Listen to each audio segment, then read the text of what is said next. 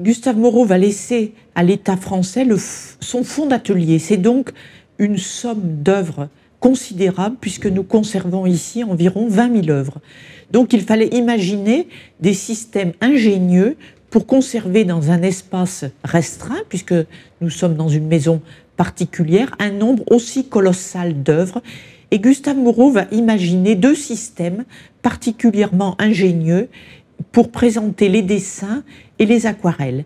Et pour les dessins, il va les présenter euh, pour une grande partie d'entre eux. Nous conservons ici 14 000 dessins, il va en présenter 4 800 environ, dans des panneaux mobiles, pivotants, qu'il va lui-même dessiner, et qui vont donc pouvoir se regarder comme on feuilletterait un livre. Donc nous sommes ici dans la présentation euh, des dessins comme si nous étions dans une bibliothèque. Donc c'est un système absolument stupéfiant qui, au moment de l'ouverture du musée, va faire dire aux critiques d'art que nous sommes ici chez Robert Houdin, un très très célèbre magicien français.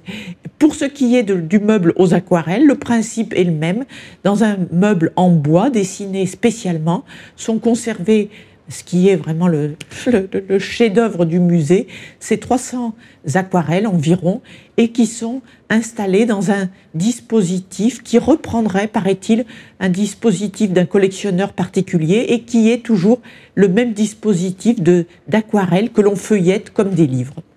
Et donc la, la, visite au musée Gustave Moreau est déroutante, évidemment, puisque c'est une visite qui n'est pas chronologique, qui n'est pas thématique. Les dessins se feuillettent comme des, comme des, livres, c'est une visite qui est pour chacun des visiteurs un éblouissement.